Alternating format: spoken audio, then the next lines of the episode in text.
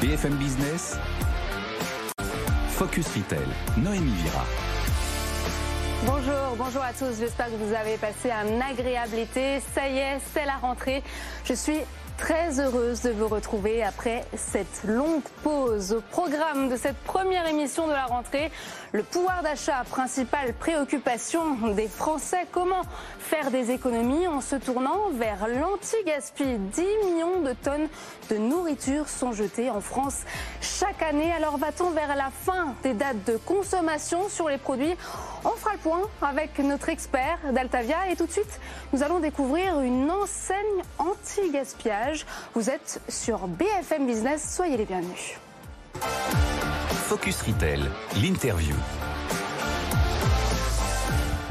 Et pour commencer cette émission, nous allons euh, parler de déstockage alimentaire. Et pour aborder ce sujet autour de ce plateau, avec nous Alexandre Jousseau. Bonjour. Bonjour Noémie. Vous êtes euh, cofondateur de Frémalin, donc une enseigne anti-gaspillage qui est implantée dans la Sarre depuis 2012. Euh, Et à mes côtés également Nathan Stern, notre expert de choc. Bonjour. Bonjour Noémie. Vous avez passé un bel été? Très bel été. Bien reposé, tout est bon? Super. Donc Frémalin, c'est une enseigne euh, qui est implantée dans la Sarthe et qui propose des produits alimentaires vendus entre 25 et 75% moins chers qu'en grande surface. C'est quoi la recette? Eh bien, la recette aujourd'hui, euh, l'enseigne Frais Malin, euh, qui a débuté en 2012 avec un magasin. Aujourd'hui, c'est quatre magasins, 70 salariés. Et la recette, c'est tout en fait les litiges transport, euh, les produits à date courte euh, euh, entre des contrats à date avec les industriels. Et aujourd'hui, tout arrive chez nous et on, a, on, doit revaloriser rapidement les produits, donc on les vend entre 25 et 75% moins cher. Donc vous vous approvisionnez chez les industriels directement, c'est ça? Oui, exactement. Ben, on a on a les industriels, on a les transporteurs, les producteurs locaux, les, les enseignes. ça vient de partout et de toute la France. C'est intéressant hein, parce que près de 20% des denrées vendues au sein des magasins proviennent des sinistres de transport ou des retards d'arrivée en centrale d'achat. Exactement, oui. Donc on peut avoir une palette euh, qui arrive de melon par exemple parce que le, carton était un peu abîmé, c'est refusé, ou alors euh, ils ont considéré que la pomme était hors calibre. Donc euh, ben, tout ça arrive chez nous et c'est revalorisé et revendu pour les clients 25 ben, à 50% moins cher. Alors pourquoi la grande distribution se débarrasse de ces produits alors que nous sommes en pleine crise du pouvoir d'achat et que les Français ont du mal à, joindre les deux bouts Dans le contexte actuel, comment expliquer que le déstockage alimentaire est encore un marché de niche? Aujourd'hui, le déstockage alimentaire se, développe de plus en plus. Euh, Aujourd'hui, je pense que la grande distribution a créé un système où ils, ont beaucoup de difficultés à revenir en arrière. Euh, quand euh, on reçoit une palette, euh, ils ont des consignes si le produit est détérioré. Donc, ils n'ont pas encore créé ce système-là parallèle. Du coup, nous, on arrive sur, on est le dernier maillon d'une chaîne où on arrive à valoriser ce produit et puis le, bah, le revendre en magasin pour pour nos clients. C'est vrai qu'un produit sur 5 hein, jeté par les consommateurs en raison de sa date de péremption. Nathan? Oui, moi je trouve bien sûr cette initiative très très inspirante. Est-ce qu'on peut faire un portrait type des clients, du client euh, que vous voyez le plus souvent eh ben aujourd'hui, euh, je dirais que ça a complètement changé. Euh, c'est toute catégorie socio-professionnelle. j'ai des gens qui ont des difficultés à la fin du mois. j'ai des gens qui adhèrent au concept parce que du coup, c'est écologique. Et puis on évite de détruire dans la marchandise. On a des gens qui viennent chez nous parce qu'on a créé aussi une enseigne avec le côté humain, où on a réaménagé entièrement les plannings pour les salariés et puis les horaires. Et puis on a des, gens qui euh, aussi, euh, voilà, on, est très bons moyens, mais se disent mais pourquoi euh, payer plus cher ce produit alors que il est encore consommable? Et puis en même temps on, évite ben, de, le côté voilà écologique, on, évite de gaspiller de la marchandise. Donc ce que vous êtes en train de dire, c'est qu'il y a des consommateurs plus aisés qui viennent dans vos magasins et qui ont envie de faire de, bonnes affaires De plus en plus, oui. De plus en plus, parce que du coup, euh, euh, aujourd'hui, venir dans un magasin de déstockage alimentaire, on revient quelques années en arrière, ça faisait peur. Mais nos produits sont les mêmes qui sont vendus en grande distribution. C'est juste que le produit, euh, on n'aura que 3-4 jours pour le manger. Donc la personne qui ait peu de moyens ou beaucoup de moyens se dit mais moi ce produit-là de toute façon je vais le manger dans les deux jours. Pourquoi pas l'acheter 50% moins cher? Est-ce que vous connaissez euh, le parcours d'achat de vos clients? Est-ce qu'ils commencent par frais malins et ils font ensuite des achats de compléments ailleurs Ou est-ce qu'ils viennent occasionnellement, de manière un petit peu aléatoire? Complètement. Donc, euh, Le client passe déjà tout d'abord chez Frémalin. Et ensuite, on n'a pas tout dans le magasin, on vit euh, au jour le jour euh, avec les arrivages de produits. Donc ensuite, ils vont finir leurs courses dans une grande surface. Et on a, des, on a plusieurs types de clients. On a des clients qui viennent euh, trois à quatre fois dans la semaine. On a des clients qui viennent, ils viennent une fois par semaine. Et on a aussi des clients qui viennent d'assez loin. Parce que notre zone de chalandise sur nos magasins, c'est 60 km autour. Alors qu'une grande surface, c'est 25 km. Donc on a des gens qui viennent une fois par mois, mais qui font le plein de courses. Il y a même des visiteurs qui, enfin des clients qui viennent tous les jours tous les jours. On, oui, on les a vus euh, lorsqu'on était dans, dans votre magasin. Mais il y a des euh, clients qui viennent tous les jours. Pourquoi? Parce que du coup, le concept au départ, c'est 25 à 30% moins cher qu'une grande surface. Sauf que plus le produit arrive à date, Mhm. on solde. Donc trois jours avant, c'est 40% deux jours avant, 50 dernier jour, 75 C'est intéressant pour la viande, le poisson, Pour la viande, pour le poisson. notamment. Donc les gens qui veulent des bonnes affaires viennent tous les jours et ils mangent à pas cher. Alors aujourd'hui, vous avez quatre magasins, donc principalement dans cette région. Est-ce que vous avez prévu de développer d'autres enseignes, peut-être euh, dans d'autres régions? Alors le premier développement aujourd'hui, oui, c'est quatre magasins en Sarthe, mais on est aussi du coup euh, grossiste aujourd'hui pour d'autres magasins qui n'avaient pas le réseau. Donc on fournit déjà trois à quatre magasins en dehors de la Sarthe. Et oui, le développement, euh, je pense que d'ici l'année prochaine, on se développera peut-être en dehors de la Sarthe. Alexandre Jousseau, ce qui est intéressant notamment avec Frémalin, c'est que l'enseigne reste très discrète. Vous faites pas de publicité. Pourquoi? Pas de publicité, pourquoi? C'était l'idée, c'était le l'écologie, c'est important aujourd'hui. J'ai vécu 17 ans, donc j'ai travaillé 17 ans en grande distribution. Euh, distribuer des, des catalogues, des tracts dans les boîtes aux lettres, euh, je trouve ça une aberration totale aujourd'hui. 17 ans, c'est long. Oui, c'est. Je, non, mais je trouve ça euh, une aberration. Nous, on a, on a créé un- une chose simple les réseaux sociaux. Aujourd'hui, on Vous met avez nos- combien d'abonnés sur Facebook? On arrive à pratiquement 14 000 abonnés aujourd'hui. Quand même. Et du coup, on, on met. euh, alors, non, je vous disais une bêtise, c'est même. On est passé à 20 000 avec les quatre magasins. Mais aujourd'hui, en fin de compte, on met nos arrivages tous les jours sur les réseaux sociaux. Euh, et puis les gens regardent, suivent euh, nos arrivages. Et puis on, on attire les gens sans mettre euh, voilà, des papiers dans les boîtes aux lettres. Et donc une enseigne discrète mais performante. Oui, performante, parce que du coup, de 2011 à aujourd'hui, 4 magasins, euh, 70 salariés, on continue à embaucher, et puis un chiffre d'affaires aujourd'hui qui est, qui, euh, qui est de 14 millions d'euros de chiffre d'affaires. Au-delà d'être une entreprise performante, vous souhaitez aussi avoir un impact à la fois sur le plan environnemental mais aussi au niveau de l'emploi des salariés. Expliquez-nous, qu'est-ce que vous faites? Et ben du coup, euh, moi qui ai passé 17 ans en grande distribution, j'ai mis voilà le pour et le contre euh, euh, de ce métier. Et l'idée, c'était de, de remettre en place en fait des plannings pour les salariés. On sait que le commerce faut travailler le week-end, donc on a mis des choses simples en place. Tous les 15 jours, le salarié euh, termine le samedi à midi, reprend que le mardi, donc ça leur fait un, long week-end en famille. Euh, les horaires aménagés, tous les magasins le lundi matin sont fermés. Euh, le soir, on ferme à 19h, aucun jour férié travaillé. Noël le 24, on sait que c'est voilà, c'est- le temps fort du commerce, mais nous on a décidé de fermer à midi pour que tout le monde prenne le temps de rester chez eux et de, profiter de, leur famille. Et ensuite, bah, l'idée c'était de voilà le pot commande, donc on donne 20% du résultat de l'entreprise aux salariés. Qu'est-ce que vous en pensez, Nathan? Ben, je trouve bien sûr intéressant. Il y, a, il y a la question du coût de l'énergie, parce que le modèle repose sur un coût de l'énergie qui est euh, une valeur donnée et réfrigéré, congelé quand le coût de l'énergie augmente. Ça fragilise un peu le modèle. Comment, quelles sont les perspectives sur ce, cet enjeu-là? Ça fait très peur aujourd'hui. Euh, du coup, un modèle économique comme le mien et comme d'autres, euh, demain, euh, moi j'ai peur pour plusieurs choses. Euh, la, la rentabilité de nos magasins. Qui dit rentabilité de nos magasins, c'est une répercussion pour mes salariés, puisque aujourd'hui nos salariés, voilà, l'idée c'était de récompenser par rapport à la rentabilité de nos, enseignes. Euh, et puis euh, derrière, c'est aujourd'hui on n'a pas mis d'impact sur le prix des produits. Mais peut-être que dans six mois, euh, je ne je pourrais pas, je serai obligé d'augmenter mes produits. Et donc vous donnez aussi euh, 20 tonnes de denrées alimentaires aux associations Oui, en fait, euh, dans notre concept, chaque année. chaque année, ouais. Quand on- dans notre concept, quand la marchandise arrive, on sait à peu près maintenant combien on va vendre de produits dans nos magasins. Donc, si on a un exemple 10 palettes de salade, on prend euh, tout de suite euh, la décision de l'envoyer banque alimentaire, Resto du cœur, et on alimente pratiquement chaque jour ou tous les deux jours les associations. Et c'est quoi vos perspectives de développement? Les prochains objectifs de Frémalin? Prochain objectif de, de Frémalin, c'est de continuer à se développer euh, sans euh, communiquer avec du papier.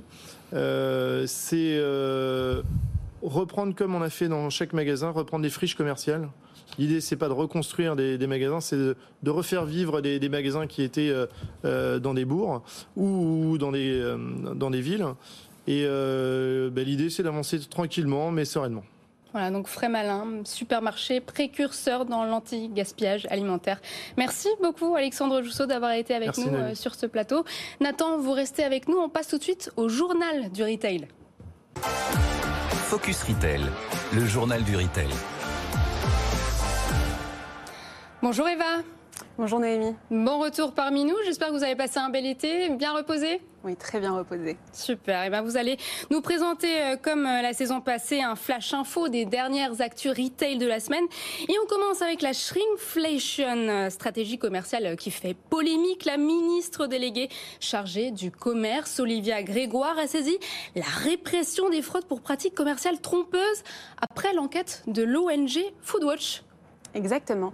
Et la shrinkflation, c'est un terme anglo-saxon qui veut dire l'inflation masquée. Alors c'est une méthode qui consiste, à masquer l'augmentation euh, des prix des produits au kilo en réduisant leur taille ou leur poids pour que le prix, euh, leur prix à l'unité ne varie presque pas. Alors selon l'ONG euh, Foodwatch, six produits de grande consommation sont concernés, de la margarine de la marque Saint-Hubert, une boîte de chocolat au lait pyrénéen Lint, du sirop à la grenadine Tesser ou encore une boîte de fromage Kiri. Alors même si le procédé n'est pas euh, illégal, c'est une pratique commerciale qui induit le consommateur euh, en erreur. On écoute euh, Camille Dorios de l'association Foodwatch France. Ce qui induit en erreur le consommateur, c'est pas le changement de format en tant que tel, c'est le manque de transparence sur le changement de format. C'est ça qui est important. Et nous, à Foodwatch, qu'on pointe du doigt, ce n'est pas le changement de format, ce n'est pas la, la question de l'inflation basse, c'est le fait que ça ne soit pas transparent de la part des distributeurs et des fabricants. Alors selon l'ONG, cette pratique a été repérée pour la première fois en 2019 et s'accroît avec l'augmentation du coût des matières premières.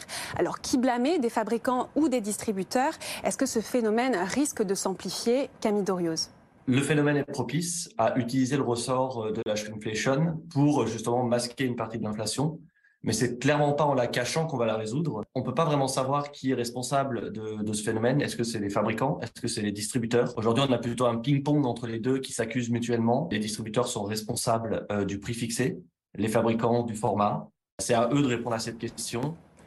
Oui, et puis il faut rappeler que si cette pratique ulcère les consommateurs, elle est tout à fait euh, légale à partir du moment où le nouveau grammage euh, du produit est bien indiqué sur l'étiquette. Autre info qui concerne les tickets restaurants, le Sénat assouplit les modalités d'utilisation de ces chèques. Il était temps. Oui, place au bon plan pouvoir d'achat. Les tickets resto, vous pouvez maintenant acheter euh, de la farine, des pâtes, des œufs ou encore du poisson et de la viande. Conformément à la loi du 16 août portant sur les mesures d'urgence pour la protection du pouvoir d'achat, le gouvernement étend euh, la portée des titres euh, restaurants à tout type de produits alimentaires, qu'ils soient directement consommables ou non, et ce jusqu'à fin 2023. Autre changement qui devrait faire son arrivée le 1er octobre prochain, les tickets restaurants passeront de 19 à 20 25 euros par jour. Alors c'est une nouvelle plutôt positive, mais qui fait débat au sein des professionnels de la restauration euh, qui refusent de voir les titres restaurants euh, devenir des chèques alimentation. Et d'ailleurs, les syndicats ont adressé leur demande au gouvernement à faire, à suivre. Autre actualité, envergure, la centrale d'achat commune de Carrefour et Système U devait fermer ses portes l'année dernière. Finalement, les deux partenaires ont décidé de se séparer plus vite que prévu.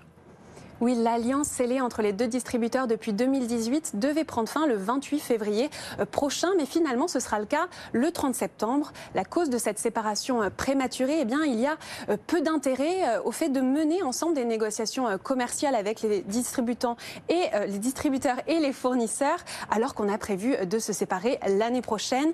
Néanmoins, ils continueront de négocier ensemble à l'international pour les trois années à venir. Et tous se ruent sur euh, l'abonnement, la nouvelle recette gagnante des marques et de la grande distribution qui compte un nouveau venu, Naturalia. Oui, après Casino, euh, Monoprix et Leader Price, l'enseigne bio euh, du groupe lance une formule d'abonnement qui donne droit à 10% euh, de réduction sur la totalité de vos courses. Alors cet abonnement bio, il se, décline en quatre formules à partir de 5,90 euros pour un mois et jusqu'à 70 euros pour un an. Une offre lancée pour répondre à la problématique du pouvoir d'achat des Français qui s'est intensifiée depuis quelques mois. Alon Zetoun, directeur général de Naturalia. On a commencé nous par un test à partir de mars jusque juin sur la région lyonnaise, qui a été concluant. Et donc, effectivement, on avait la crainte que certains de nos consommateurs, notamment les gros consommateurs, puissent se détourner de la bio et aller vers le conventionnel pour des questions monétaires. Et donc, on a souhaité, pour ces gros consommateurs-là, mettre en place cette offre d'abonnement. Merci Eva, on vous retrouve euh, la semaine prochaine. L'abonnement euh, permet aussi de retenir les clients qui fréquentent de plus en plus euh, d'enseignes en période d'inflation. D'ailleurs, on va en parler tout de suite avec vous, Nathan. Focus Retail, le focus Et voici le focus avec notre expert Nathan Stern, directeur des études chez Altavia Shoppermine. Alors 10 millions de tonnes de nourriture sont jetées en France chaque année. Pour lutter contre le gaspillage, les magasins réfléchissent à retirer les dates de péremption sur les produits non périssables, aussitôt dit, aussitôt fait, en tout cas au Royaume-Uni. L'enseigne Waitrose supprime les dates de consommation recommandées sur 500 produits. Une nouvelle anecdotique ou un changement majeur à venir dans la grande distribution, Nathan? À mon avis, c'est tout à fait significatif. Ça l'était déjà avant l'inflation. C'est un peu tragique de jeter des produits qui sont parfaitement euh, consommables. Euh, ça l'est encore plus depuis l'inflation et les tensions sur le pouvoir d'achat. Selon une étude euh, réalisée pour Too Good To Go par YouGov, 33% des consommateurs jettent les produits quand la date limite de consommation est dépassée, sans considération pour l'état du produit qui est souvent tout à fait satisfaisant. 18% des consommateurs ne comprennent pas cette notion de date de durabilité minimale et ils jettent le produit alors qu'il est juste à consommer de préférence avant telle date. Donc on a vraiment un problème très lourd, d'autant que les volumes sont considérables et c'est vraiment absurde aujourd'hui, en ces temps de pénurie, de jeter des produits qui sont parfaitement consommables. Alors, est-ce que d'autres initiatives de ce type vont voir le jour? Oui, elles voient le jour en ce moment. Et on a par exemple la possibilité de faire de la pédagogie. Combien de consommateurs savent que mettre des bananes avec les autres fruits accélère drastiquement la maturation des autres fruits ah Je ne savais pas. Hein. Il faut l'isoler socialement, la banane. Il faut l'isoler parce qu'elle émet de l'éthylène et c'est un facteur de maturation. Donc il y a plein de choses comme ça que les gens ne savent pas. Et une partie considérable des fruits sont jetés parce qu'ils sont corrompus pour des mauvaises raisons. Deuxième euh, élément, on peut encourager la production la, consommation de produits plus durables. Qui sait que les framboises, c'est un à deux jours et que les myrtilles, c'est trois semaines de conservation Les gens n'ont pas cette information, donc ils vont là encore se, tromper dans leurs arbitrages. Et puis, euh, il y a plein de produits qui ne trouvent jamais l'accès au magasin, des produits un peu tordus, avec des petites taches non conformes. Est-ce que vraiment ces produits méritent d'être retoqués ou est-ce qu'on peut leur faire une place? Bon, ok, il y a plein d'initiatives, mais est-ce que les consommateurs, eux, sont prêts à jouer le jeu? Ah, Ils ne demandent que ça. Les consommateurs ne demandent que ça. Certains observateurs euh, témoignent que dans certains rayons, lorsqu'on a des bonnes promotions sur les produits à date rapprochée, ben, en quelques minutes, tout le stock est écoulé. Et les chiffres de téléchargement de Too Good To Go, dont c'est le modèle, donnent aussi le tournis. 11 millions de Français ont eu envie d'accéder à ces euh, produits qui allaient euh, passer. Et puis, euh, il faut se souvenir que s'il y a une réduction de prix, un tiers des acheteurs est tout à fait prêt à consentir à acheter un produit avec une date de péremption très proche. Donc il y a vraiment de très belles perspectives pour euh, ce type de produit avec une date de limite de consommation proche. Voilà, et puis sinon, on peut renifler les produits aussi. C'est une autre alternative. Merci Nathan pour ces éclairages. Vous avez parlé de Too Good To Go. Too Good To Go. Et tout de suite, nous allons découvrir euh, une solution euh, spécialisée contre le gaspillage alimentaire. Focus Retail, le pitch. Quels produits vont périmer? Combien Quand Les solutions contre le gaspillage alimentaire existent? Coda Bene fait partie des pépites de ce secteur. Margot Cornu, bonjour. Bonjour. Merci d'être avec nous. Donc, vous êtes cofondatrice de cette euh, start-up. Comment cette application fonctionne? Alors euh, effectivement, donc chez Codabene, on a développé une application qui s'appelle DLC Memo, qui est euh, la solution aujourd'hui leader en France dans la gestion, dans la digitalisation plutôt de la gestion des dates euh, de péremption. comment ça fonctionne concrètement? Alors l'application va faire trois choses. La première chose, c'est qu'elle va identifier les produits qui approchent de leur date de péremption. Donc chaque jour, elle va lister aux équipes en magasin les produits proches de leur date. La deuxième chose, ça va être une recommandation. Donc, une fois identifié ces produits, on a une, intelligence artificielle qui va recommander la meilleure action de valorisation euh, possible pour euh, euh, le supermarché. Et la troisième chose, ça va être l'aide à l'action. Donc, ces produits, on peut soit les sticker et donc les vendre à prix réduit dans les zones anti-gaspi des magasins, soit les donner à des associations ou encore alimenter les paniers type Phoenix ou Too Good To Go. Sur quels critères vous basez-vous pour faire ces recommandations justement? Alors, euh, c'est nos algorithmes d'intelligence artificielle qui vont faire euh, cette recommandation euh, en fonction de divers critères et dont bien sûr la date de péremption du produit. C'est vrai qu'avant la digitalisation de ces données, de nombreux produits étaient jetés alors qu'ils auraient pu être vendus à bas prix, encore donnés à des associations. Est-ce qu'il existe encore des pertes avec ces nouveaux outils? C'est fiable à 100% Alors il y a de moins en moins de pertes. Bien sûr, c'est pas. Euh, euh, il y a toujours des pertes en, grande distribution. Ça reste un enjeu majeur, mais on contribue fortement euh, à, réduire ces pertes. et tous les jours, quand on va en magasin, d'ailleurs, les utilisateurs nous en font part de ces pertes, de ces réductions de pertes. Depuis 6-7 ans, on voit euh, débouler dans les rayons, dans les entrepôts, des robots d'inventaire qui vont euh, prendre des photos et interpréter les photos et puis euh, documenter les produits mal placés, les produits qui approchent. Est-ce qu'il y a la possibilité d'une articulation entre la solution que vous avez développée et ces robots d'inventaire qui circulent? Alors aujourd'hui, c'est des solutions complètement complémentaires euh, qui pourraient s'articuler euh, tout à fait. Nous, on se concentre euh, sur le pan de la gestion des dates de péremption.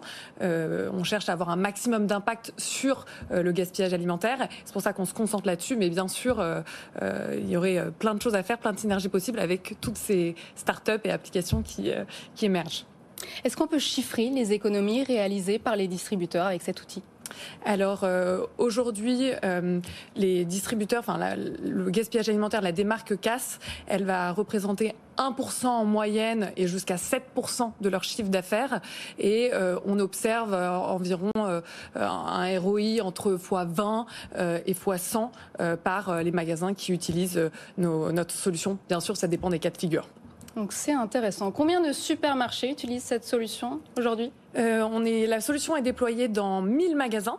Euh, en France comme à l'international. Donc on est présent notamment en Europe, en Amérique du Nord, au Maghreb ou encore euh, en Asie du Sud-Est. Et c'est des supermarchés, mais c'est aussi tout type de points de vente, euh, hypermarchés, proximité, magasins bio. voilà, on est capable de, de s'implanter dans tous les types de magasins. C'est vrai que le gaspillage alimentaire, on en a parlé tout au long de l'émission. À quand une évolution de la réglementation européenne? Est-ce que vous, vous pensez qu'il faut empêcher la suppression totale des DDM, donc les dates à durabilité minimale? Alors le la loi euh, va dans le bon sens. Il y a plein d'initiatives hein, qui, qui vont dans le sens. Est-ce qu'on en fait assez aujourd'hui? On en fait euh, beaucoup. Euh, je pense qu'il faut encore accélérer. Il y a la loi AGEC donc qui avait qui demande à la distribution d'ici 2025 de réduire le gaspillage alimentaire de près de 50%. Donc il faut tout ce qu'on accélère. Et c'est pour ça d'ailleurs que des solutions comme les nôtres sont là pour pour multiplier l'impact et réduire drastiquement ce gaspillage. Du côté des comportements consommateurs, est-ce que vous avez des, insights ou des observations que vous pouvez faire sur leur évolution ou leur stabilité? Alors on voit effectivement une évolution euh, des consommateurs qui se tournent de plus en plus vers ces produits anti-gaspi. Je pense qu'on a tous constaté dans les magasins autour de chez nous que les zones anti-gaspi fleurissent. Avant, ces produits euh, stickés à bas prix pouvaient être laissé dans le rayon, euh, parfois un peu caché. Euh, il y avait peut-être une certaine honte à se diriger vers ces produits. Maintenant, c'est plutôt un acte malin euh, de fierté. Maintenant, on l'affiche fièrement. Exactement, parce que c'est un, un, bon achat aussi bien pour le porte-monnaie que pour la planète. Donc c'est vraiment win-win. Voilà, des consommateurs engagés. Merci Margot Cornu. Je rappelle que vous êtes cofondatrice de Coda Bene. Et tout de suite, on passe aux chiffres de la semaine. Focus Retail, le chiffre de la semaine. C'est la principale préoccupation des Français. Nathan, le pouvoir d'achat, la flambée des prix qui se ressent, et aussi dans les chiffres. Oui, je voudrais présenter deux chiffres que je trouve assez spectaculaires. Ils sont issus d'une étude toute fraîche. 8 Français sur 10 jugent que leur, la situation de leur pouvoir d'achat s'est dégradée au cours des dernières années. Il n'était que 57% à le penser l'année dernière. Donc un, saut très important. Et puis, c'est pas fini.